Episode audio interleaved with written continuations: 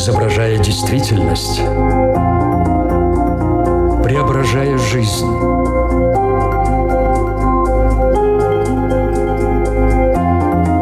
Форма выражения. Программа о том, как мы проявляем себя в этом мире.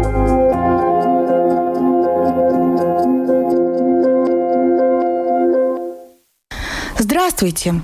В эфире Латвийского радио 4 программа «Форма выражения». У микрофона Александра Плотникова.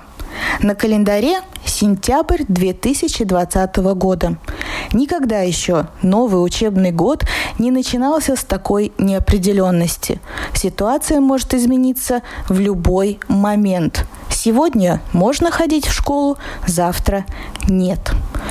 Очное обучение возобновляется спустя почти 6 месяцев. Каждая школа составила свое расписание, разработала определенные правила посещения и соблюдения мер профилактики.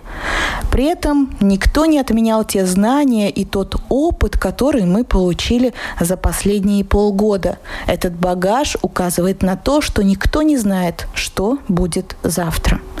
Новая реальность. Как пережить учебный год в условиях глобальной неопределенности. Это тема нашей программы сегодня. Обсудим ее с клиническим психологом, школьным психологом Валентиной Барканцевой. Здравствуйте. Здравствуйте.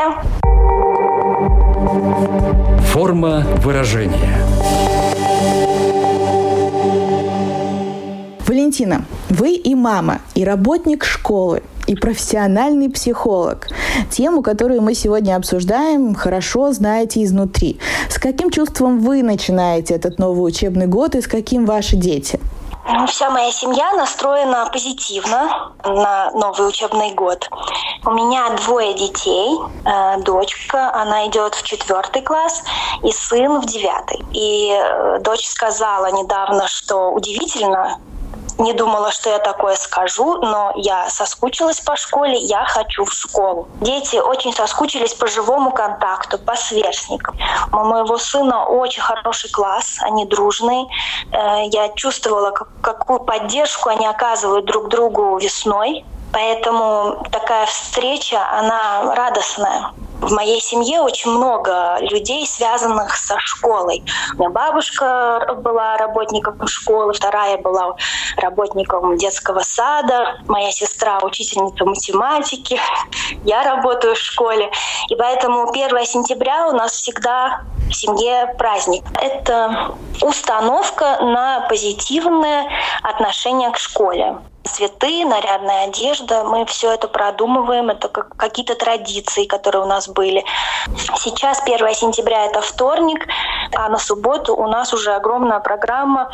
Всегда был вопрос, как бы вы хотели отпраздновать 1 э, сентября. Обычно кафе, ну вот фотографирование, то, что я придумала в этом году, у нас лазертак по желанию детей. Дочка, сын учатся в разных школах? Да. А вы работаете еще в другой школе? Да.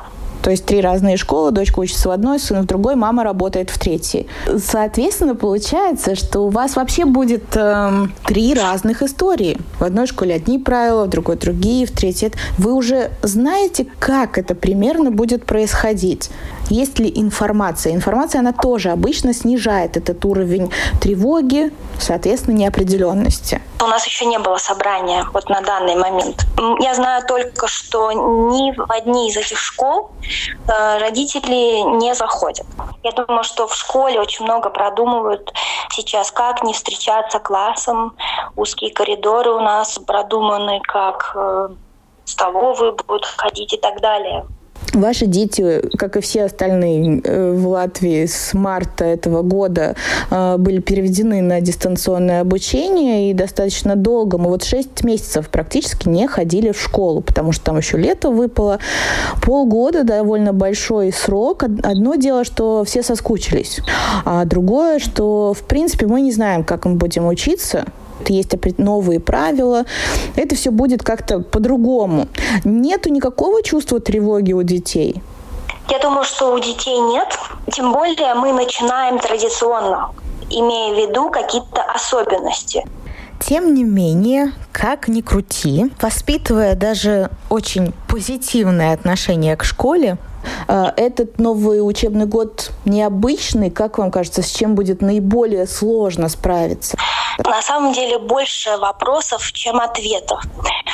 У нас была налаженная система, в которой и так было много стресса, в которой были какие-то изменения. Они нам нравились, не нравились, мы имели какие-то претензии к системе. В марте мы уже были уставшие, витаминов уже мало. И внезапно 13 марта все останавливается. Мы неслись на всех парах, но внезапно как бы застряли в автобусе, нас остановили. С каким мы чувством начинали тогда приспосабливаться к новой ситуации? Э, это был стресс. Сначала мы думали, что вот только на каникулы мы побудем все дома. Потом мы думали, ну, две недели. Оказалось месяц, два и больше.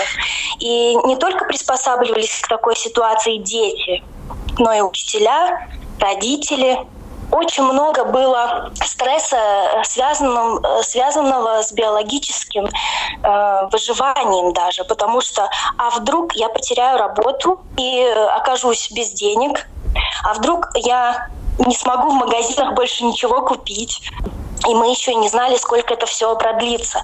И вот э, весна — это такая огромная нагрузка была на детей. Им нужно было эмоционально, интеллектуально быть задействованным в учебе. Э, я думаю, что это была просто нагрузка на каком-то предельном уровне. Да? У нас была загружена нервная система, и все, и тревожность, и раздражительность, и утомляемость, и снижение работоспособности на всем этом фоне. Этот фон даже летом он не снижался. Мы начинаем этот год вот на таком фоне. Э, сложностей, я думаю, будет очень много. Э, самое важное в школе — это все-таки чувство безопасности. В ситуации стресса дети не могут учиться, организм работать не может. И вопрос безопасности — это то, что министерство сейчас решало. Оно разработало несколько планов. Будут в классах находиться дезинфекторы, будут какие-то изменения э, по времени начала уроков, перемены, в столовую как будут ходить теперь. Есть такие организационные изменения, но э, по учебной программе э, очень сильных изменений нет. Э, что меня тревожит, что из-за того, что в марте мы начали дистанционное обучение, пойдет гонка за программой. Но эта гонка будет больше со стороны учителей, получается? Может быть, со стороны учителей, может быть, со стороны родителей, которые желают, чтобы у детей было образование сильное. В сентябре э, мы узнаем, насколько была эффективна дистанционная программа. Э, учителя сейчас как раз будут заняты тем, чтобы проверить, насколько дети усвоили прошлогоднюю программу и что сейчас нужно с этим делать. В любом случае, первое время нам потребуется для того, чтобы как-то адаптироваться. Сколько период адаптации может длиться, как вам кажется? Считается, что острая адаптация – это первые 2-3 недели. В целом нужно 3-4 недели для среднего звена, чтобы адаптироваться, и для первоклассников это 6-8 недель. Но в моей практике э, на самом деле дети до осенних каникул проходят такую острую адаптацию, и уже после э, Нового года можно сказать, что вот поезд стал на рельсы, и он уже катится. По каким признакам родители могут понять, что адаптация затянулась? Если ребенок жалуется на усталость, если ребенка болит голова, если ребенок просыпается, вот он заснул и, скажем, в 9 заснул, и в 12 просыпается, открывает глаза, это говорит о том, что физически он еще не адаптировался, есть сложность. Если есть проблемы с концентрацией внимания, какая-то плаксивость, э, неуверенность в своих силах, если ребенок идет не радостно в школу, если очень много страхов, если он жалуется на что-то, на какие-то физические э, недомогания, также как будто вот что-то не получается у него или с учителем, или с одноклассниками. Родитель должен прислушиваться к этому. Э, мы начинаем традиционно. Для первоклассников э, изменения связаны будут только с тем, что дезинфектор будет поставлен в школе, учительница и тогда водила в столовую, и сейчас. И ребенок будет зависеть от учителя, как он будет координировать действия. Также от его психического состояния, какое у него было до того, не накрутили ли его родители своими страхами. А как не накрутить своего ребенка вот в преддверии нового учебного года, когда ну, ты как взрослый очень четко понимаешь, в какой неопределенности ты находишься, потому что нам об этом постоянно рассказывают. И, в принципе, информация о том, как мы будем учиться и что будет вообще происходить, она не была доступна до последнего. То есть все условия психологически созданы для того, чтобы это накрутить, во-первых, самого себя, ну и передать это дальше ребенку. Как вот, как хотя бы ребенку не передать? Дети, они очень зависят от э, родителей. И поэтому, конечно, они все состояние родительское впитывают как губка. Мы взрослые люди, мы можем контролировать свои эмоции. Поконтролировать, что ты говоришь, слышит ли твой ребенок, что ты говоришь. Если ты приходишь домой и постоянно крутишь или постоянно смотришь, боже мой, вот уже в этой школе кто-то заболел, боже мой, оказывается 18 человек, о, сегодня 7, ну тогда ты это делаешь, ты передаешь тревожное состояние ребенку. И если человек спокоен, он знает, что я все сделала, что что в моих силах. Я купила дезинфектор, я организовала, э, как ребенок мой будет доезжать до школы и как обратно, что он не будет в толпе находиться, скажем, да. Может быть, ему нужна какая-то маска, перчатки, не знаю. Как, как, что человек считает важным, что, чтобы как-то сохранить здоровье. Все сделал, что мог. В чем тогда тревога? Вот тут получается такое, что неопределенность это вызывает чувство тревоги, а чувство тревоги, соответственно, чтобы от него избавиться, мне нужно больше контролировать ситуацию, тогда это чувство тревоги снизится. Соответственно, получается, что каждому из нас нужно составить такой э, комплект э, спокойствия, ну, поскольку у нас они могут отличаться, и в рамках этого комплекта тогда действовать, то есть продумать, да, что меня может успокоить и что мне даст ощущение контроля над ситуацией. Да, это как вариант очень хорошая идея составить комплект своего спокойствия. Спросить себя, так, я тревожусь, что мне сейчас может помочь что я могу сделать сейчас сама для себя, чтобы почувствовать лучше? Конечно, есть разные экспресс-методики. Это как заземление. То есть сесть, почувствовать своими ногами, что я стою на твердой опоре. Очень важно поработать со своим дыханием, сделать глубокий вдох, медленный выдох. Может помочь переключение своего внимания. Есть какая-то тревожность, и взять и начать убирать в дом, мыть пол, посуду, начать убирать шкаф, как бы сделать переключение. Я считаю, что самый действенный способ это все-таки аналитика, почувствовать, из-за чего я тревожусь, чего я боюсь, и перевести в конкретный страх подумать о том, что, возможно, страх этот полезен. Очень полезно бояться, скажем, какого-то вируса, поэтому я буду сейчас себя защищать. Э, то есть, э, когда он приведет э, в конкретику свою тревожность, он начнет думать, что тогда, чем он может себе сам помочь, если это в его силах, и отпустить то, что не в его силах. Мне кажется, один из таких распространенных страхов может быть то, что вернется дистанционное обучение. И ты на это никак повлиять не можешь, потому что если в школе кто-то заразится и э, будет объявлено, что школа закрывается, это автоматически будет перевод на дистанционное образование, которое не всем понравилось. И подготовиться к этому можно как? Э, учеба в марте, она далась многим детям высок, высокой ценой, но это только потому, что это была непродуманная дистанционная программа. Тяжело было всем, и учителям тоже, потому что у них работа была в 24 часа в сутки, и родителям тоже. Но это испытание адаптивностью, испытание, как мы сможем адаптироваться к этой реальности.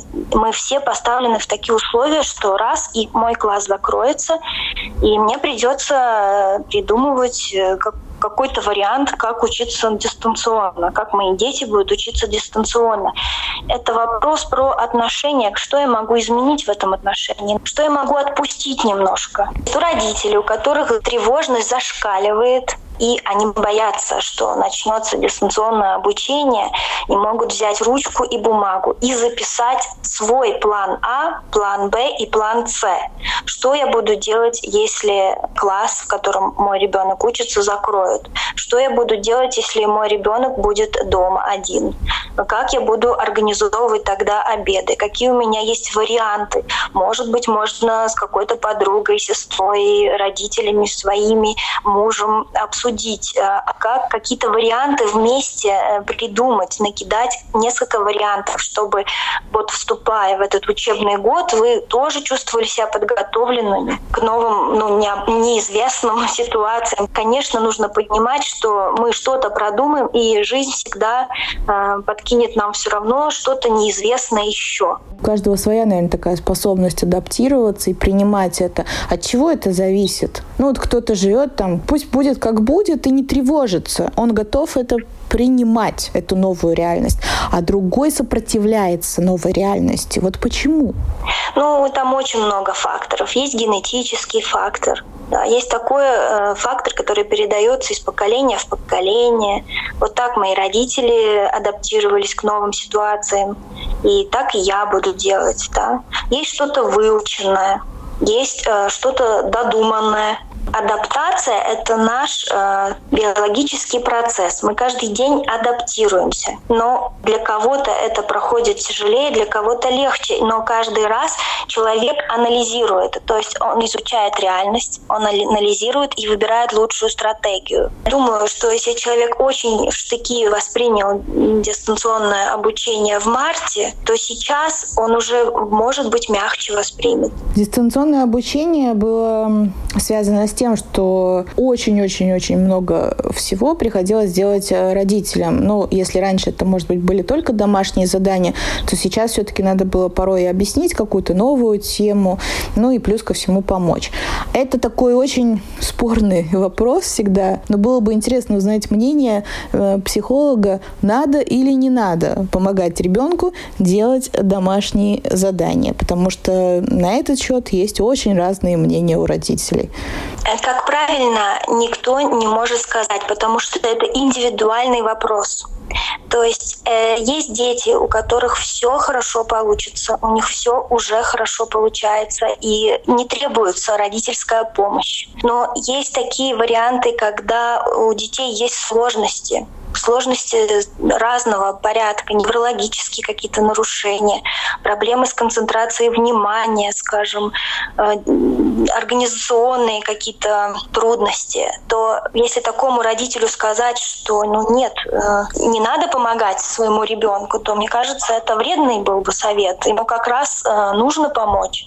Нужно смотреть по ситуации, какие сложности у вашего ребенка, в чем ему нужна помощь, в чем я могу быть полезна. Конечно, Самый легкий, лучший вариант, если ребенок делает уроки сам и при каких-то сложностях просит у родителей помощь и получает эту помощь. Но э, ситуации разные.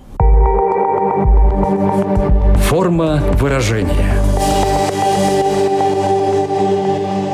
Напомню, что в эфире Латвийского радио 4 программа «Форма выражения». Мы говорим о новом учебном годе, который начинается с такой неопределенности, как никогда до этого, и о том, как к этому приспособиться и можно ли что-то для этого сделать.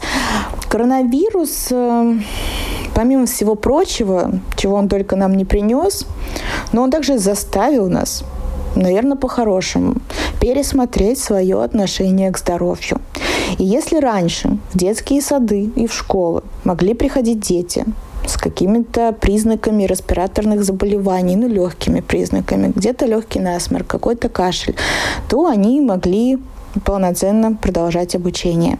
С этого Нового года такое будет просто запрещено, потому что везде и всюду говорят, пускай они остаются дома, эти дети, если они придут, что они будут переведены в, в определенный класс, где они все соберутся, и родителям позвонят, чтобы они их забрали. Вот как вам кажется, если коронавирус не справился с этим, да, и, и не, не изменил это отношение у кого-то в семье, а как его вообще можно ну, изменить? Что можно еще для этого сделать? Как отпустить? Как перестать ставить школу в приоритет, а поставить все-таки на первое место здоровье? Я как психолог э, удивляюсь, как можно поставить образование на первое место и только потом здоровье. Мне кажется, все перепутано в доме в этом. На первом месте должно быть здоровье. Если будет здоровье, то будет и образование. Если будет здоровье, то заработаем мы все эти деньги, да, поправим экономическую ситуацию, сможем получить все образования мира, которые нас интересуют. Но было бы здоровье, потому что если ребенок приходит в школу, у него насморк, он не может концентрироваться на э, том, что говорит учительница. Если у ребенка слезятся глаза, он не может увидеть, у него буквы расплываются, он не может читать мы только вредим своему ребенку, отправляя его на учебу плохом физическом состоянии, в усталости, в раздражительности. Я думаю, что давно нужно было пересмотреть и переоценить странное желание работать, учиться, э, будучи больным. Мне кажется, это ненормально. Я думаю, как... что это во многом же идет из семьи, в которой ты рос. Но наверняка там в тебя это вложили. Так, ничего, надо идти. Так, не такой уж там сильный насморк, справишься, сможешь. Вставай и иди. Ну, это оттуда же ноги растут. Конечно. Неважно, как ты себя будешь чувствовать, иди и сделай это. Ты должен. Но я как мама и как психолог никогда не ставила образование на первое место. Нет столько амбиций, нет такой установки. Я никогда не считала, что образование может сделать человека, скажем, счастливым. Э, на первом месте по приоритетам это, конечно, здоровье. На втором месте найти свой талант талант, найти свое призвание, развивать свой талант. Сама жизнь, она важнее, и школа это, — не вся жизнь. Образование — это помощь. Откуда лично у вас сформировалась вот эта э, правильная, ну, на ваш взгляд, расстановка приоритетов, что главное это здоровье? Это родители заложили или это все-таки пришло так с опытом, со временем, собственное какое-то осознание? Я думаю, что это со временем и собственное осознание, потому что я как раз э, в школе очень волновалась за свое обучение, за свои оценки. Я э, была тревожным учеником и скорее э, думала о том, как мне ответить этот урок и занималась без интереса настоящего. Как тревожная ученица трансформировалась в спокойную маму? Ну, потому что, наверное, я получила все эти последствия. Когда мне было 10 лет, мне пришлось лечь в больницу даже, потому что я училась в двух школах. Обычная школа и музыкальная школа э, с большими требованиями. И я лежала в больнице, и искали одно, ничего не нашли, но я отдохнула ту неделю. Я восстановилась. И этот опыт э, я помню до сих пор. Я очень слежу за здоровьем, за состоянием детей, чтобы не довести до невроза своих детей. Форма выражения. Есть еще одна тема, она очень важная, которая вскрылась в том числе э, во время дистанционного обучения. Определенное напряжение между родителями и учителями. Это было время повышенного раздражения, причем, мне кажется, даже ну, в какой-то мере с каждой из сторон. Как держать себя в руках и как выстроить лучше коммуникацию вот в этот период, который сейчас начинается? Я вот работаю в школе, но каждый год есть парочка родителей, которые боятся приходить в школу. Есть какая-то травма, которая осталась у самих от школы. Им очень трудно прийти и сотрудничать э, с учителем. Хотя оба этих человека, и учитель, и родитель, они желают для своего ребенка э, хорошего. Учитель как для ученика, он развивает его, и родитель желает, чтобы ребенок учился и развивался. Что касается этого ребенка, цель одна. Почему же э, столько непонимания? изначально много травмированности от того, какой у нас был личный опыт, как мы закончили в школу. Таким опытом мы идем со страхом в школу.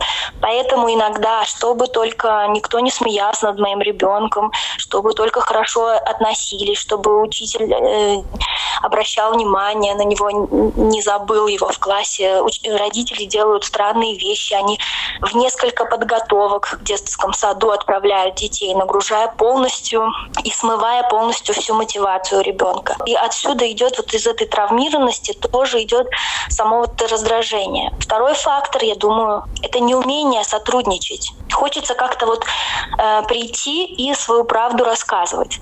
Да, вот учитель со своей правдой, родитель со своей правдой. Причем родителя понять можно, ведь он защищает своего ребенка. Учителя можно понять, потому что он защищает себя. Но как договориться, как научиться доверять друг другу, как сотрудничать, как стать союзниками. Цель-то одна.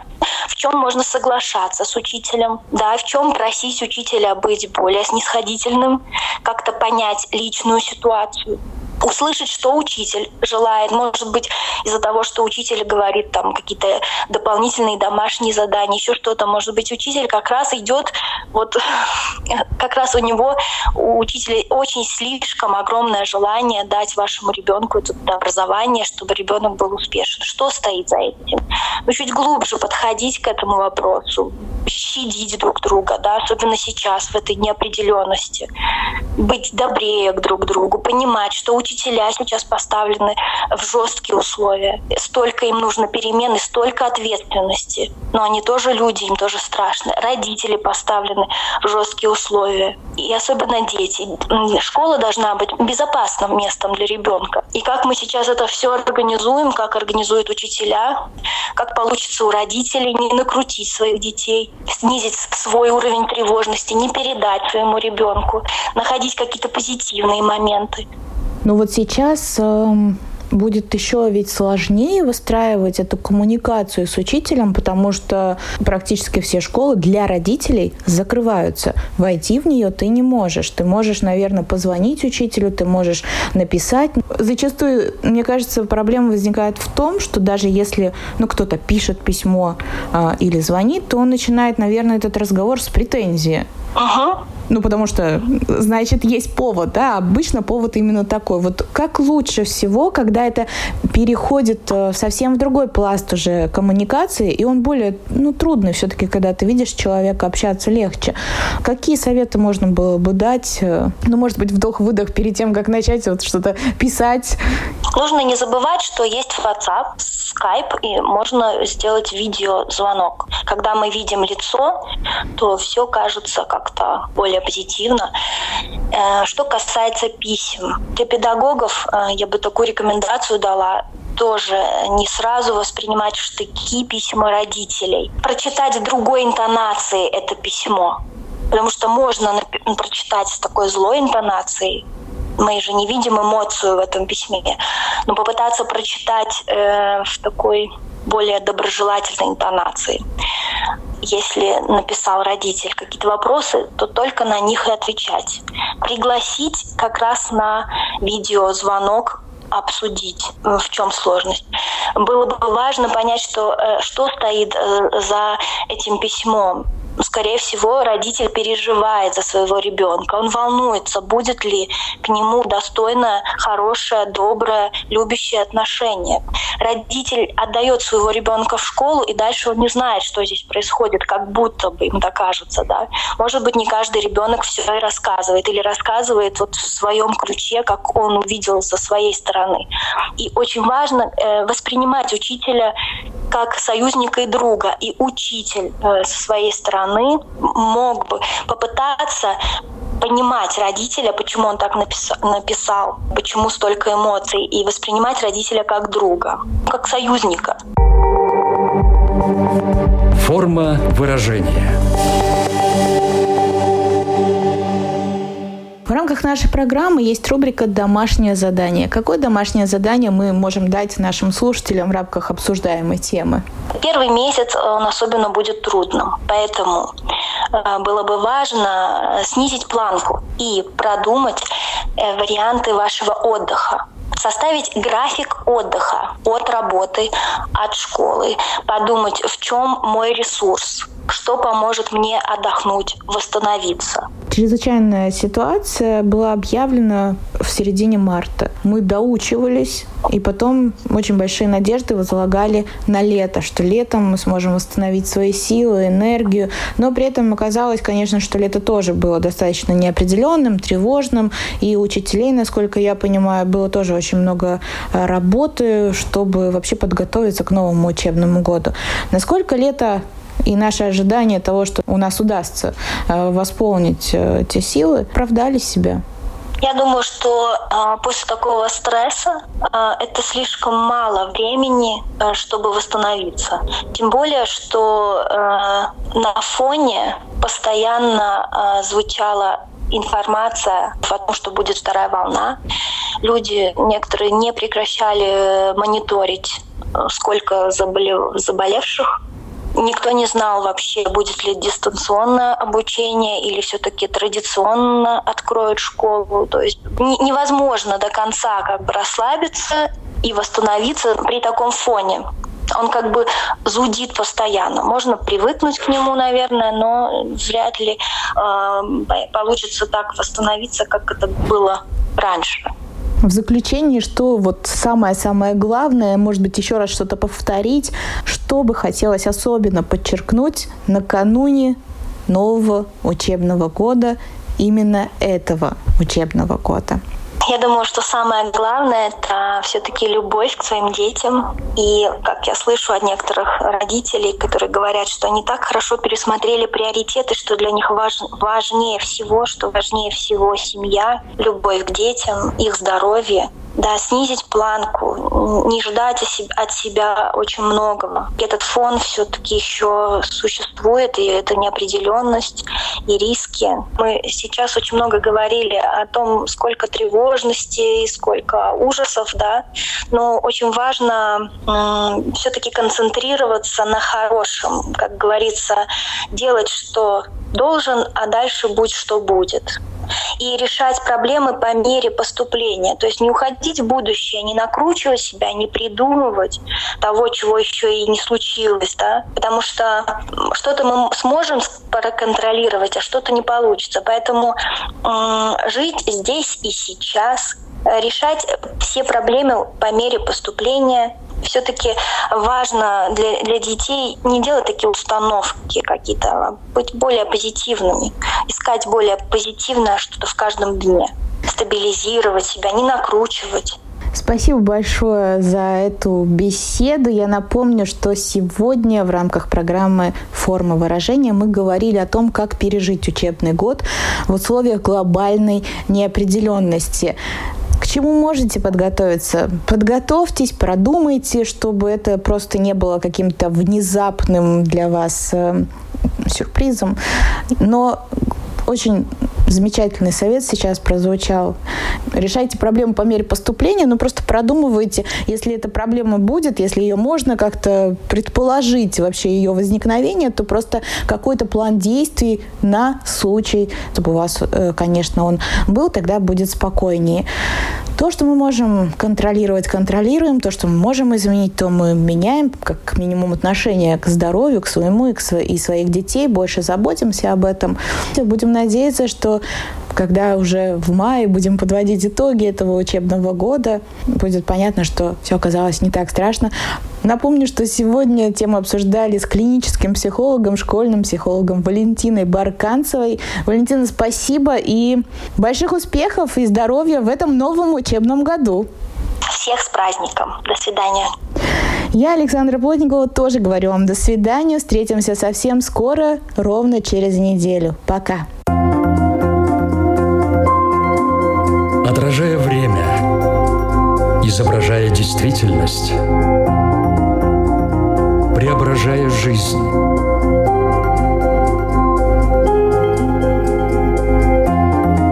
Форма выражения. Программа о том, как мы проявляем себя в этом мире –